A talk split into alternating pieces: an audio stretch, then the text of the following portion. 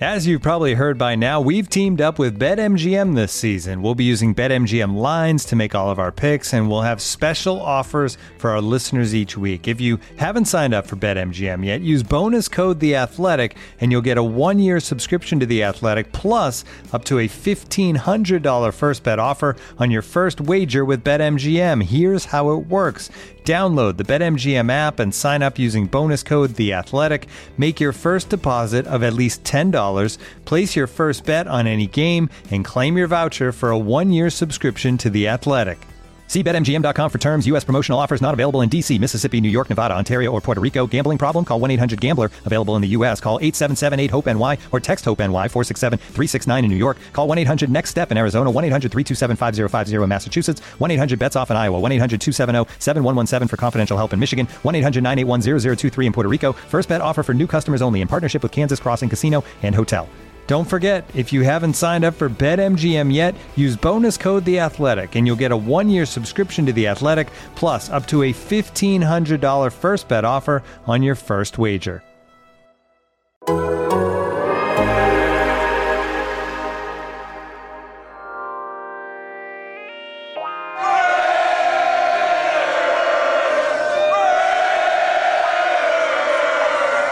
The prime thing is you have to win. You have to win. Otherwise, you can't be a success in professional football. You're listening to The State of the Nation with Jimmy Durkin, Vic Tafur, Tashan Reed, and Ted Nguyen on the Athletic Podcast Network. What's up, everybody? Welcome back to another episode of State of the Nation here on the Athletic Podcast Network. I am Jimmy Durkin, joined as always by Vic Tafur, Tashan Reed, and Ted Nguyen. We continue in off-season mode, and uh, you know we're we're at the slow period of the time uh, as we await to see what exactly happens with these Raiders, what happens with Derek Carr. Um, we're still what about three weeks away or so from the deadline to uh, before his contract guarantees, and trying to figure out are they going to be able to trade him? Will they have to cut him? And uh, the Jets are one team that we kind of identified early on as, as a potential fit. And yeah, we'll see. I mean, they, they still could be a potential fit, but they did add Nathaniel Hackett as their offensive coordinator. And we know a year ago, even though they say it, it wasn't about that, the, the Broncos hired him with a lot of the common thought being that it was a ploy to try to get Aaron Rodgers there. Uh, and maybe that's what the Jets are aiming to do. But uh, we'll, see what happens. We'll see if that takes them out of the running for Derek Carr. when people look at this Nathaniel Hackett a hire with the Jets, especially with how uninspiring Hackett's uh, recent history, not even recent history, but overall coaching history has been as a offensive coordinator, all signs points that their focus will probably be to get Aaron Rodgers. It's going to cost them at least two first round draft picks, according to what you know the reports about what the Packers want, and that potentially could take out a um, a, a real destination for for Derek Carr or a, a, a team that seems like they, they would really make a trade for Derek Carr. Come on, man. Nathaniel Hackett got Blake Bortles to the AFC Championship game. Don't don't hate on him. He, he's got some stuff done. Jalen Ramsey got them to the uh, AFC Championship game. Who's also on the trade block? I mean, of the teams that you know could meet meet that price, the two first round picks for for Aaron Rodgers, to just do seem to make a lot of sense, just in terms of they believe that they have a championship caliber defense and they have some exciting talent on offense. And I mean, really, the, the interesting part of this, uh, I'm talking about having a sales pitch for him, but he doesn't have a no trade clause, you know, unlike the you know Derek Carr, and so he can sort of dictate where he goes. I guess. I guess he could threaten to retire or something of that nature. But if the Packers really want to trade him, they could just trade him to whoever gives him the, the best offer in reality. And so that's kind of an interesting layer to this that kind of makes it hard to pigeonhole him into one specific team at this point. So you're saying Derek Carr better than Aaron Rodgers because Derek Carr got the no trade clause. Hey, better at negotiating, I guess. I mean, you got the got that that tag in there, man. What was Aaron Rodgers thinking? No, no, no trade clause. Aaron Rodgers was Come thinking man. uh, about all the guaranteed dollars that he's got on his contract for next year, while, while Derek Carr ha- has has the big fat goose egg. I think they'll do right by Aaron Rodgers, though. I I have a hard time believing they'll send him to the Houston Texans. what faith do you have? What faith do you have? I could care less where Aaron Rodgers goes, man. He's such a tired act at this point. Every offseason, just like talking about himself and he wants to win MVPs and where am I gonna am I gonna retire? I don't know. Am I gonna go here? I don't know. And it just it just so for me it's so old and he's old. So I mean he hasn't played that well the last few years. Really be worth all this uh, speculation and hype. I think um, if you are the Jets, it makes sense because I think you are close. I think you have a great defense. You have some good pieces on offense where I think you can go all in and trade your picks and for make a run at it this year. I think that makes sense. For most teams, I don't think it makes a lot of sense. For the Raiders, I don't think it makes sense. I think um, you can't really, at this point where you are as an organization, trade one or two high draft picks for a guy who is he 39? I think he's 39. He's a baby so, compared to Tom Brady. He's a baby. Great. That's great. But I just um, I think that's just uh, I think it'd be a bad move for for most teams. But the Jets, I can see where it makes sense. I can see where Hackett um, maybe this time he succeeds in getting his guy. And so um, it's a, it's a, I guess we'll see what happens. Hey man, you're a harsh critic, man. You say he hasn't played well the last few years. He's the back-to-back MVP last year. This, this past year? This past year? no, I'm talking about last year. You said the last, last few years. years. Last, fi- last five years, he's had what, two bad years? Two bad years in the last five years? And two MVP seasons. But what, what have they done though? Were they want anything? They want anything in the playoffs? Oh, well, I don't. I, I, do think that he's he's off all his off the field shenanigans have definitely. Vic, Vic, just, Vic just doesn't want to have to watch the Pat McAfee show every week if he comes to the Raiders. Yeah, yeah I, I, mean, Aaron Rodgers is still an elite quarterback. We don't have to go. So you guys think it makes sense for the Raiders to get Aaron Rodgers? Absolutely. Yeah, I mean, like uh, if you can build up the rest of the roster while doing which so. you probably can't, because um, I think any any any quarter any quarterback that they any quarterback that they get, I mean, the roster it has to improve regardless. So I mean, like, I don't think you pass on a top tier quarterback just because your roster needs some work. Because I mean, otherwise, what are you doing? Just eh, we'll just settle for this average quarterback with this average roster and just go through another season of seven wins and you're building a plan. You're building like a long term plan of success. Isn't that what the whole thing is? The, the process, whatever we're doing. You have faith in the process. No, but you have no choice if you're a Raider fan. I just think, um, for me, I wrote the, the Brady thing doesn't make a lot of sense, but that one I can get because it's not costing any draft picks. That one's just a guy on the free agent market. You're going to pay a 25 30 million dollars and if that's the way you want to do it i can see the, the argument even though I don't, I don't agree with it i can see why you would do that trading picks for a guy who's 39 years old i don't see that making any sense and no matter how good he is and i'm not sure rodgers is what he was you know a few years back i'm not saying that I agree necessarily with trading Rodgers, but he, he also said he would, or he hinted that he his sixty million dollar cap hit next year. You know, he'll probably renegotiate that, or he'll he'll take some sort of pay cut. Um, I think that's that's a big factor too, because yeah, paying you know one player that much money is going to seriously cripple any team's salary cap. It actually it ends up the cap hit gets split over uh, this year and next year, and so it's like I think about fifteen million dollars this year, and then it's like thirty something next year. So it wouldn't not not too cost prohibitive in terms of his cap hit. Um, it's just if he stays on the Packers because you know the way that the signing bonuses and all that is just different for them than any other team that he gets traded to. So that's really not as big of a deal as long as you're fine with being committed to Aaron Rodgers for two years, which I think you would if you trade two first round picks. But yeah, I think for the, the Raiders, I think they have to be aggressive at quarterback. Otherwise, they kind of just just end up in this no man's land because even where they're picking in the draft at number seven, like those top three quarterbacks, or at least the consensus top three quarterbacks, are probably going to be gone if you just stand pat there. So even then, they probably have to trade up, use an extra first round pick from the future to go get a young quarterback if they like somebody that much. Maybe they don't like any of these young quarterbacks, and you know maybe use that draft capital to go get a, a quarterback, you know, over the trade market. I think just you know, run, running out there and signing, I don't know, Jacoby Brissett and like building up the rest of his roster and like being like an, another average average team again next year. Like I don't really know. Like with some of the, the, the contracts, I mean, they, they to me, if they're going to just do that, they have to take a step back roster wise. Like you have to look to trade Darren Waller or Hunter Renfrow or some of these other pieces that you have, because otherwise you just kind of like end up going nowhere, which is kind of the worst place to be in NFL. Like you either want to be worse and get a better draft pick, or or you want to try to get better and, and make the playoffs. And I don't really see how they get better with a quarterback that's worse than Derek Carr or one that doesn't really have any sort of long term upside. Oh, I was gonna say uh, the the two big mock drafts that came out this uh, past week, Daniel Jeremiah and Todd McShay, both had top quarterbacks available at the number seven spot, and uh, you know went with the Raiders passing them up for uh, for tackles. So Yeah, I think that was a little bit of uh, Tom Brady predicting going on there.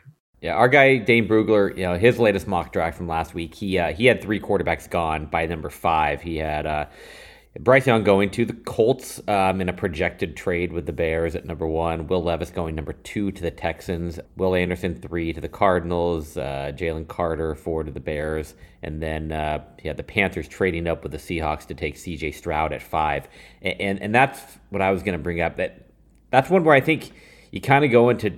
And obviously, if they've signed Tom Brady already before then, um, you you don't go into the draft day looking to quarterback at all. But say CJ Stroud is sitting there available at five, like he is in, in that mock draft. That's where, you know, maybe the trading up just a couple of spots. You know, you're not trading up into the, the top three, the top two, or anything like that, but trading up a couple of spots. I don't think you're giving up a number, a future number one to trade up um, just a couple of spots. You, you know, maybe you're giving up a two or whatever. That's where it could be worth considering. Um, if if they go to the draft and they haven't signed Brady, they haven't done anything for Rodgers, they haven't done something crazy like that, and they're still needing a quarterback. If Stroud is is available at five, that's where maybe you consider a, a smaller trade up.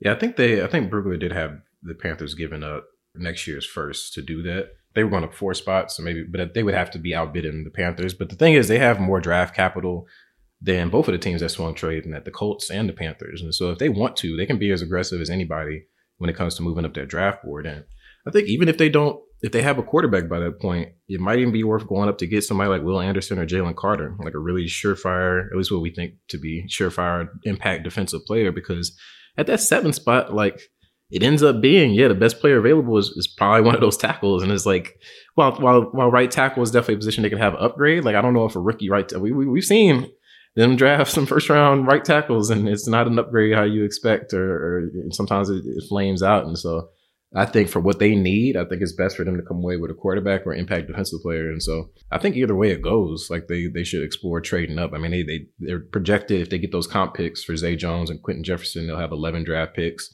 They have all their future picks. If they're able to trade their Carr for something, they would have more picks. I don't I don't know if they need you know 15 rookies, but if you can you know package some of the, that stuff and, and move up and, and, get you know some more impact players, I think they should take that approach. So they should trade Derek Carr to the Panthers to avoid them trading up.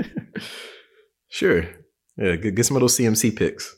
For positional value wise too, if you're taking a tackle in the top 10, I think you want it to be a left tackle um, rather rather than a right tackle.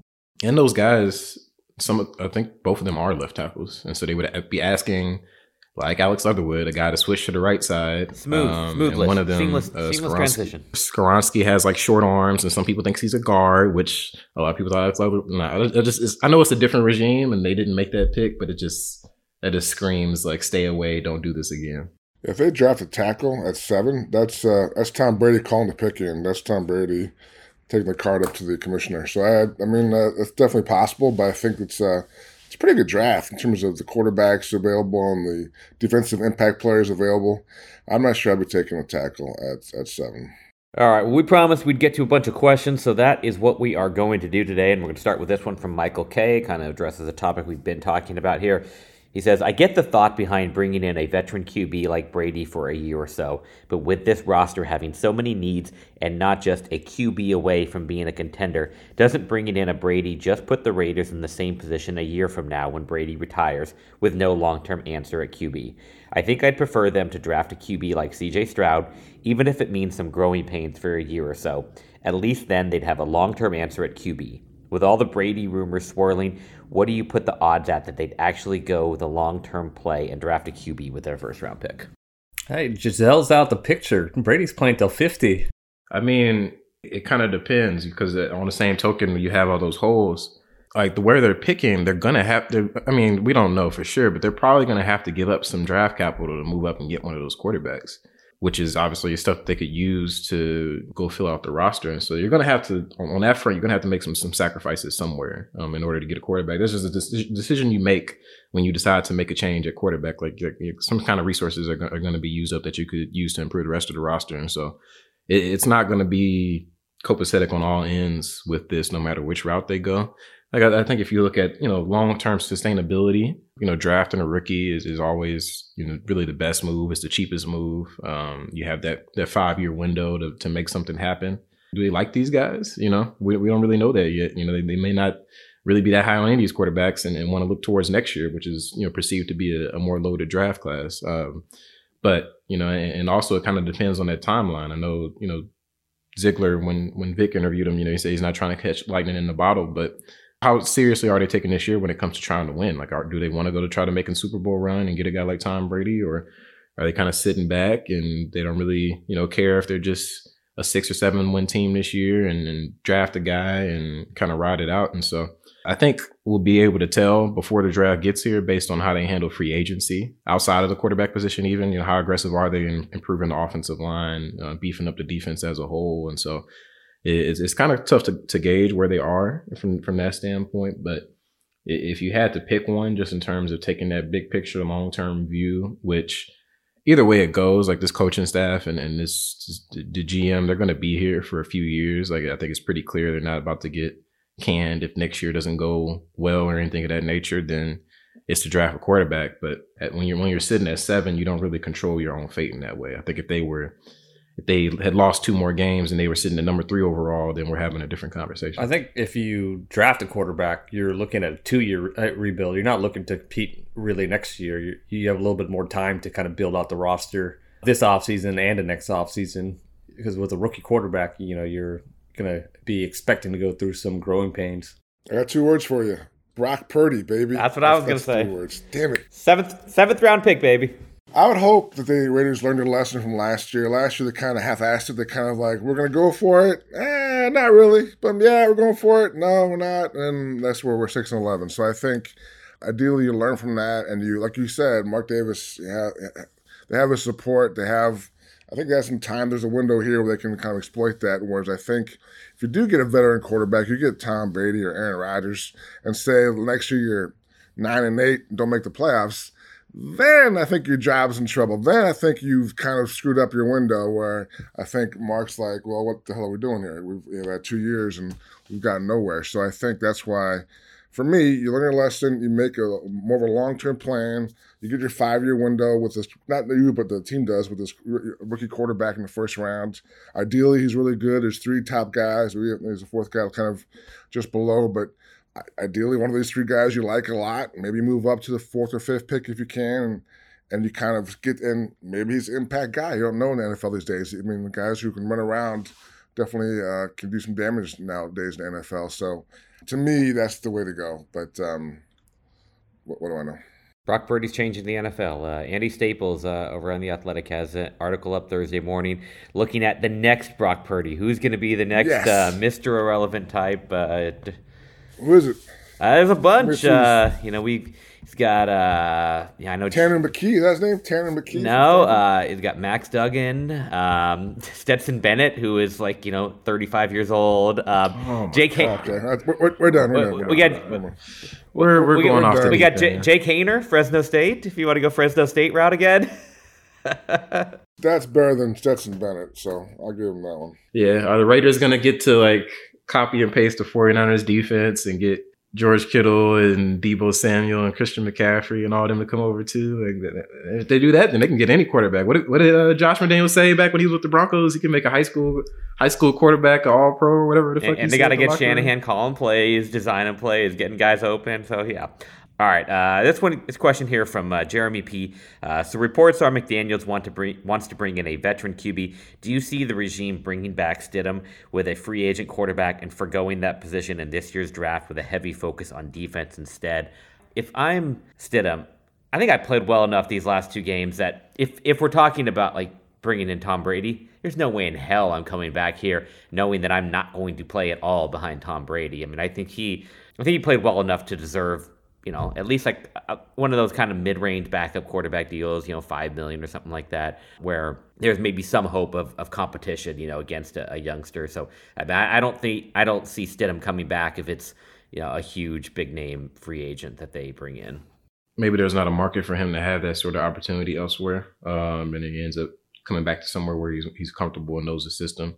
But you know, I think it sort of depends. I think if they in terms of the, the, the, veteran route, if they sound like a mid tier veteran, like a Jimmy G or something, I don't really know what would be the point of bringing back Stidham. or even Tom Brady. Really, like if you're gonna get get a guy like that where you know they're the starter, you you might as well. It doesn't have to be the first round, but second round, third round, you might as well draft a quarterback that has a little bit of more upside um, that you can work on developing.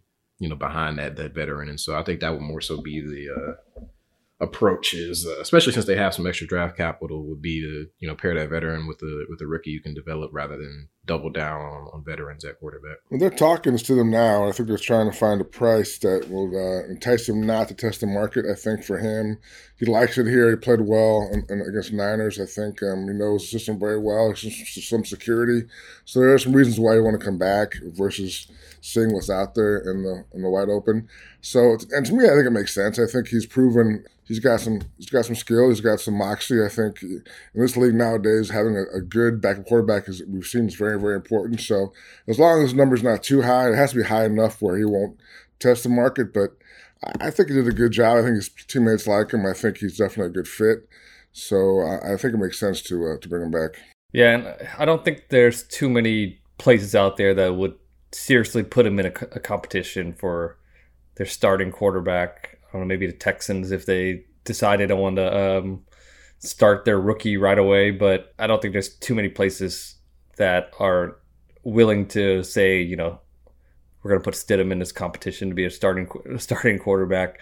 I mean, yeah, I think the Raiders system probably is his his best fit. I think he knows that too. I think he'd want to have a good idea. Like, is Brady coming in here ahead of me, and I, am back sitting behind him, and, and I know I'm never going to see the field. Um, well, you never know. He is 46, and the offensive line has some issues. So, looking for an assist with your credit card, but can't get a hold of anyone? Luckily, with 24 7 US based live customer service from Discover, everyone has the option to talk to a real person anytime, day or night.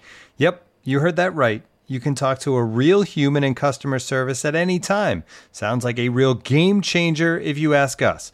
Make the right call and get the service you deserve with Discover. Limitations apply. See terms at discover.com/slash credit card. And now, two pigeons bemoaning the fact you can stream DirecTV satellite free. You see this? A family watching baseball on DirecTV with no satellite dish in sight. Let's heckle them. You call that changing the channel? Choke up on the remote, buddy. I hope getting all these games on DirecTV makes up for your mother not pre-chewing your sunflower seeds. DirecTV has the most MLB games. Visit DirecTV.com. Claim based on total games offered on national and regional sports networks with choice package or higher. Availability of RSNs varies by zip code and package. High-speed internet service required. Terms and restrictions apply. Looking for the best place to buy tickets for any of your favorite teams or sporting events? We've got the spot. Our partner, StubHub, has been the leading ticket marketplace in the world for over 20 years, providing a 100% guarantee with every order. From a worldwide selection of live events, the widest choice of tickets, and industry leading partnerships, StubHub has what you need to purchase with confidence. StubHub, an official partner of The Athletic.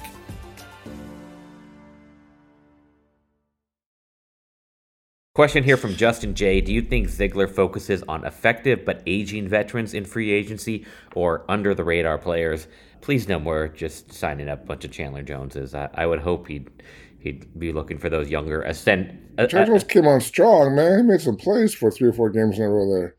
He was dealing before he got hurt. He's back, baby. He's back.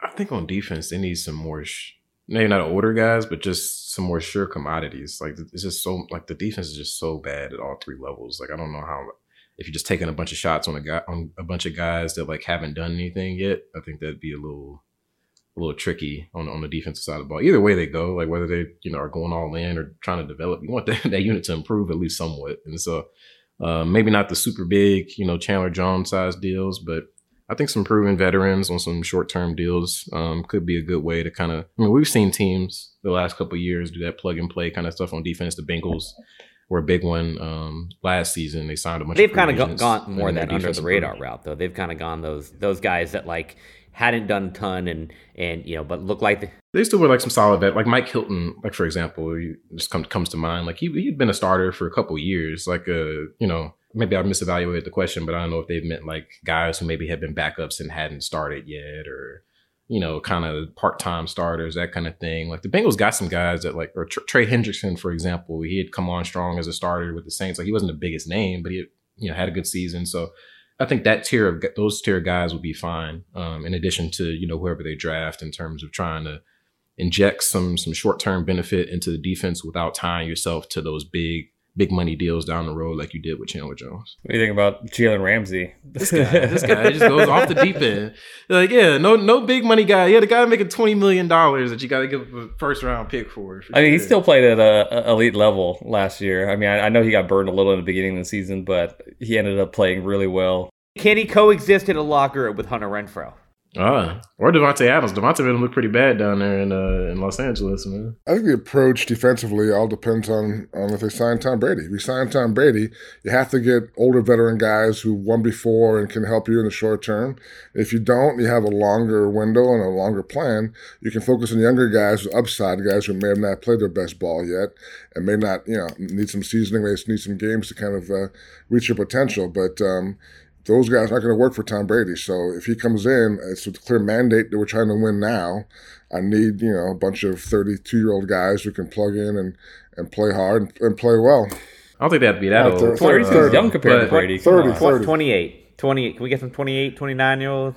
Yeah, 20, 28, some some 27, 28s is fine. But also they they like they have a good amount of cap space, but it's not like they just have like, you know, endless resources here. So I think they're gonna have to make some concessions when it comes to building this team out, given just all all the holes that they have. I mean, offensive line, defensive line, linebacker, cornerback, and safety are all and obviously quarterback are all positions of need. And so you ain't you ain't signing top flight guys at all those positions, even if you do get Tom Brady. So they're gonna have to get a little creative to to to improve this roster. Well, if Brady does come, there probably will be some guys that will want to follow him for a little, little bit cheaper. I'm not saying they'll get huge discounts. Maybe I don't know. Like I, I guess so. I, those guys with the Bucs weren't exactly on discount deals. They, they, Well, the the, them Buck, the Bucs well. team was pretty much well Yeah. was pretty well Yeah, constructed yeah. by the time he came in. Yeah, yeah. Maybe they got that Las Vegas state tax. No, no state tax. Maybe that can help help help them take a couple.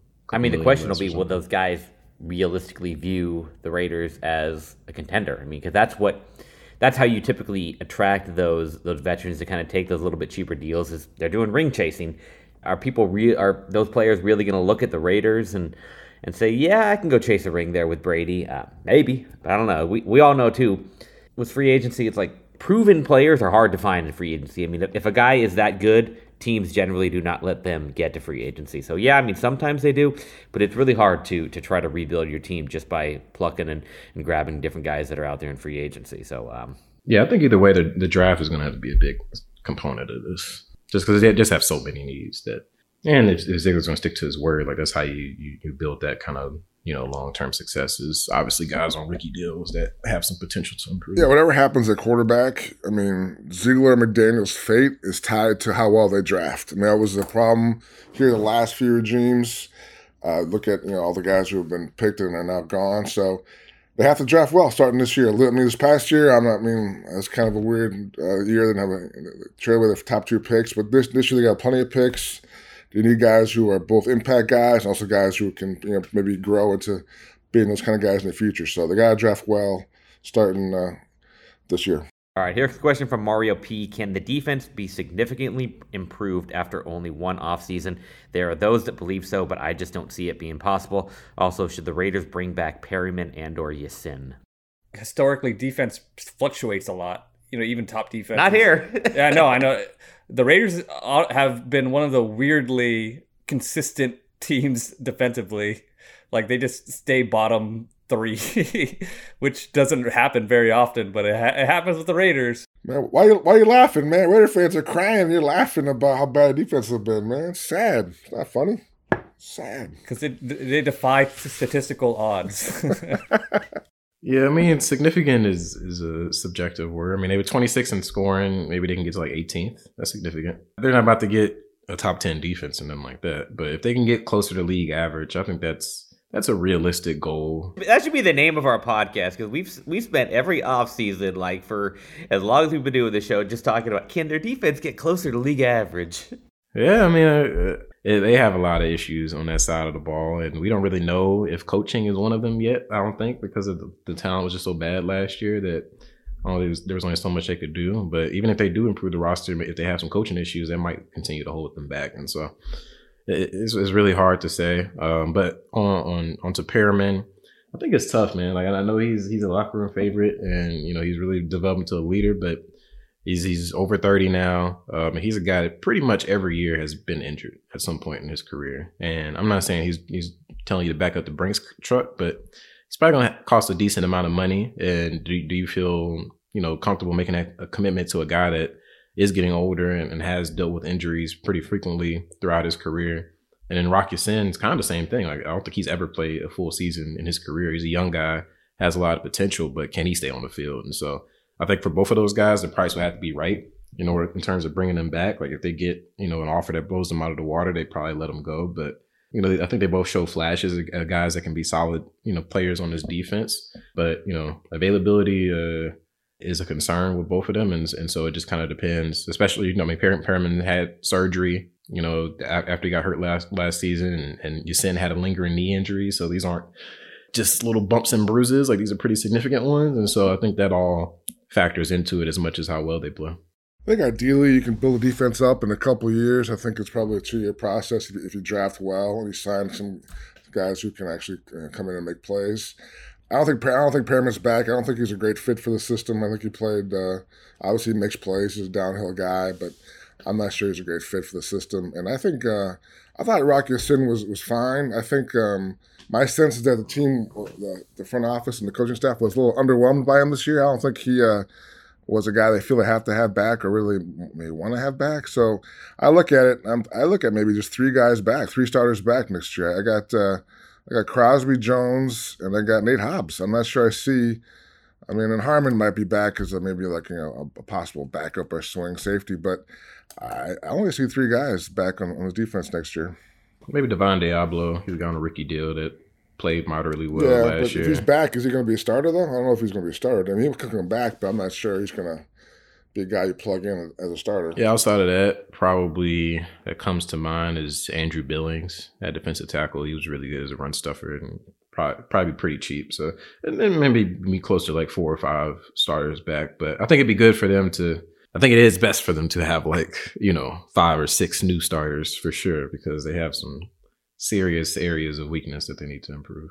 I wonder what they'll do philosophically from a team building standpoint. Do they go all in and trying to build the best defensive line that they can, or do they kind of go what the Patriots typically have done before this year was try to get to build out the best secondary possible, go back back to front yeah, I wonder which direction Ziegler is going to end up um, going towards. I mean, you already have one elite player on, on your on your front line with, with Maxx Crosby. So it would seem to be that would be the direction I would go. I mean, we've seen that that's been like kind of the 49ers method is, is building up that defensive front. And I mean, since that's that's the one place where you have an elite player on defense, that's the direction I would go. I mean, if you could I mean, just think if you could build up a defensive front that had some some real juice on the inside.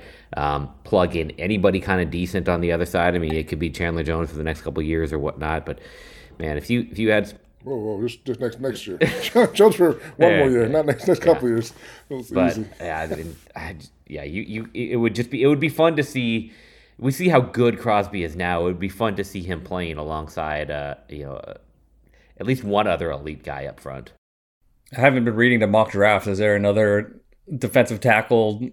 I know Jalen Carter is the number one guy. Is there another guy that's hyped up as a top ten guy?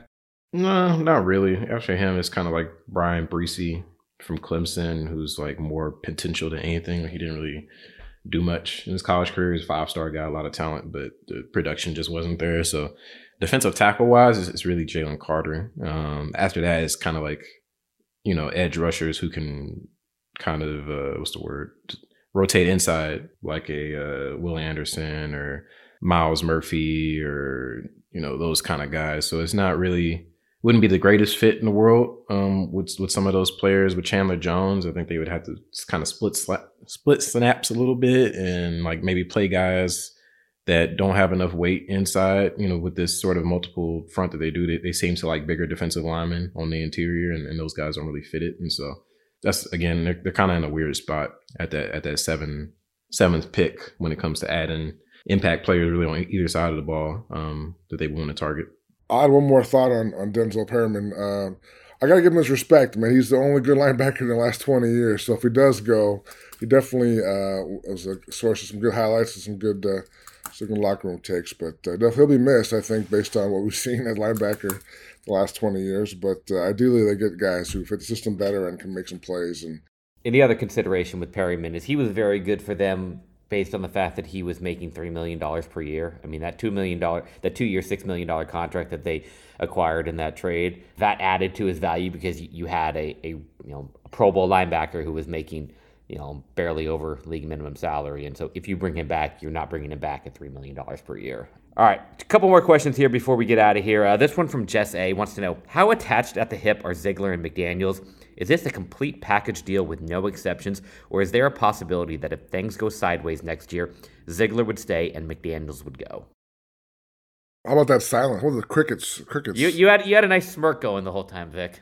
I did. I think that's a question for maybe a couple years from now. I think they're definitely a couple years now. from now. Like, yeah, uh, how, how, how long I, do they got? That's just, they're building a pro. It's a process, man. They're building something, so give them a chance to build it. Um, but like all marriages, at some point there might be there might be a crossroads. You look across, you're like, "What the hell am I doing with this person? This is not working out." So um, we're not there yet, but uh, you never know what's going to happen. At some point, they may have to like, you know, uh, Ziegler may have to say, "You know what? Uh, let's try." Something else, but um, we're not there yet. We're not even close there. We're, it's a happy marriage. Everyone's, you know, we're we're singing in the car to, to songs together. We're like, you know, sharing each other's meals. So everyone's happy right now. So let's uh, let's focus on that. They already kicked out a family member. They already kicked out Derek Carr. So they kicked him out of the car already. He was adopted. He, he was a friend. Their, he wasn't their kid. Yeah. yeah, I think the only way, way is if they like they build what Mark Davis perceives to be a good roster, and then they lose because of what he what, some kind of coaching issue, and that, that's really about the only world that I could see. Like I, I guess that's kind of what happened with the Colts at least for now, it seems like they're keeping their GM. But like you know, they they built what they thought was one of the better rosters in the league, and they kept losing. And so maybe that that kind of situation comes up, but it's it's kind of hard to envision them not being a, a complete package deal. Has anybody ever gotten more chances to try to find a quarterback than Chris Ballard? And everybody still loves him. It's crazy. Like he he keeps fucking up at like the most important position in the world, and everybody's like, "I love this guy. He's so great at building the roster." They haven't won a division in what like six years. They haven't won in ja- They haven't won in Jacksonville in what like four or five years, something like that. They can't even win in Jacksonville. I think part of that is because he gives the best access in the league. He gives people behind the scenes looks. He's like talking to people Smart. constantly. I mean, the reporters have an open door policy, so I think there's a reason he's beloved because he kind of shows all his cards and lets people know what he's doing and he's a nice guy. So obviously they went with the veteran quarterback, you know, three or four times didn't work out and he still got another shot. But um, I think part of that is just like, you know, being accessible and quote unquote honest about what you're doing, what you're trying to do. It gives you some time. All right, we'll go with the last question here. Uh, this is from Mark C, and I, I might combine a little bit of uh, one from Scott F. But Mark at Wow, com- well, they're both asking about the same man. Um, Mark says, uh, How much of the Raiders' dysfunction can be laid at the feet of Mark Davis? After all, he's not dropping passes, calling plays, throwing out of bounds on fourth down, or missing blocks. Is Mark Davis involved with draft decisions or personnel? Mark takes a lot of heat from fans, but is it warranted? And then uh, Scott also asked about Mark Davis. Um, one of the biggest criticisms I've heard of Mark Davis, aside from the bull cut, is that he's the poorest owner in the league. I hope a few years in Vegas has started to fill his bank account, but does an owner's wealth truly tie to the ability of a team to be successful? Are these just perceptions and intangible benefits, or are there tangible reasons that wealth can have an effect on an NFL team's success? Um, I think I'll start there by saying that yes, it can because it allows you to better structure contracts if you're able to give more upfront signing bonuses if you have that money to you know, when whenever you hear about these contracts that have you know 50 million guaranteed all that like that money has to be provided upfront it has to be put in an escrow account like you can't just I'm guaranteeing you, you know, 100 million dollars in this contract. Just, just trust me, I'll, I'll, have it when you need it. Like that, con- that money has to be put in an escrow account, and so um, wealth is important because you know to make some of these deals and and when you want to when you want to kind of create salary cap space that you see a lot of these teams do, it's because they're able to do these things with signing bonuses that they can stretch out over time, and so they're able to to have the more flexibility. Whereas if you look at the Raiders' contracts of the last couple of years, um, the signing bonuses have been very small on, on most of these deals, and, and, you know and that is is certainly a sign of a of a team that doesn't have the the up the the cash flow of other teams to be able to to structure contracts in the in the right way, and then it, it also comes down to when you make mistakes on, with coaches or, or personnel that uh, executives that you, know, you can say, all right, I'm going to blow $20 million here to, to fix my mistake. You know, I mean, all you have to do is look at the Rams when it comes to people ask every year, how do they keep making these this cap space work? I mean, that's how their owner is filthy rich, and I hate them. But um, the in terms of it, it can't be worked around though. It kind of depends. I mean, like the Rooney family is not at all like high amongst you know the wealth rankings among NFL owners. I think they're right around where Mark Davis is, and the Steelers haven't had a losing record in like what 16 years or something like that. And so I think you can counter it if you're like very adept when it comes to with the Steelers. Remember until until T.J. Watt's deal, like they had this stubborn thing about oh they you know how they guarantee contracts. Like they were like you know refuse to like throw in too many guarantees. Like they've been you know they've had to ad- adapt to that because you have a guy like T.J. Watt who's going to demand it. But they they were like really stubborn with uh, with kind of some aspects of their contract, so they were able to that guy I can't help circumvent that. And they've been amazing at drafting. The Steelers are one of the best drafting teams of you know in in the league. Yeah, they won two Super Bowls doing it, so it must be working out pretty well. So I think that's where it comes in terms of your football knowledge. If you're able to hire the correct people, then you can counterbalance, you know, whatever wealth you know you may be lacking. And Mark Davis just hasn't shown he's been able to hire the right hire the right people so far. I mean, whether it's GMs or head coaches, they haven't panned out. And I mean, I mean, the buck stops with him when it comes to that. And so, you know, uh, I mean, the, his financial situation is what it is. It's, it's going to get better with them being in Vegas, but that doesn't completely absolve him when it comes to this franchise's ineptitude the last 20 years or so. And so it, if, if you're able to make some, some strong hires, you can, I mean, even the Bengals, they're another team that's not very wealthy. Um, and, and, we've seen them really, they didn't, you know, they, they couldn't get over the hump and they still haven't won a Super Bowl or anything like that. But they've been in the playoffs for most of this, this century. And so, you know, it, it's something where I think that's where I, won't say he doesn't know football, but like he hasn't been able to hire the right football people. Um, and you have to put that blame on him. Yeah, I think Vegas is definitely a cash cow. I think uh, COVID kind of kept the cow in the barn for a while, but I think now the cow's starting to walk around, stretch its legs a little bit. I think uh, maybe not right now, maybe by next year. I think um, Davis will be pretty flush. I think the money is no longer uh, the, the, cash is no longer the issue that it was. It's definitely not been solved yet. Not like, but I think it's definitely trending in the right direction. So I think um, at some point that excuse won't be valid anymore. I think as far as um, putting it all on him, that's tough. I mean, there's been a lot of bad decisions uh, made, not just by him but by others in organizations. So, um, but you know, like uh, like Tashan said, when you lose 18 out of 20 years, I mean, there's only a few common denominators, and he's one of them the last decade. So. I think ideally he got this one right with Ziegler, and we'll see what Dave does in the draft and free agency, and then that will also kind of determine how Mark's seen his um, his role. But if this doesn't work out, then that will be another another failed regime under his watch. And I think, um, yeah, I mean, obviously he um, he's not making personal decisions, but definitely he's involved in the sense that he signs the checks, and I think he definitely has a voice on some things. So. Um, yeah, they, they got to they got to win. I mean, if you win, then things change, and they haven't won. So I want to go find this cow, like leaving the barn, stretch out their legs. Dude's got he got the sunglasses on right now. He's like checking out the other cows. He's he's pretty happy right now. Cows in Vegas, yeah, man. That's, I didn't know we had those out here. There's got to be a cow somewhere in Vegas, right? That's their favorite. They're they're probably well done before they even hit the grill. You need some need some grass. oh man, need some grass, man. To all our listeners out there who are vegans, I apologize for Ted Win. I was uncalled for. So disrespectful. All right, guys. Well, uh, th- there are a lot of qu- lot of questions wow. here that we did not get to, uh, but we will, uh, you know, we'll recircle back to some of these uh, next week, and uh, we'll, we'll, get some of those. Uh, we will have a lot of Senior Bowl talk next week. Tashan will be in, yes in Mobile, Alabama, checking out uh, Patrick Graham, head coach of what is he? He's got the North or the South. Who does he have? National. National. national okay. Team. Yeah, yeah, national, and that's that's what it goes now. Okay.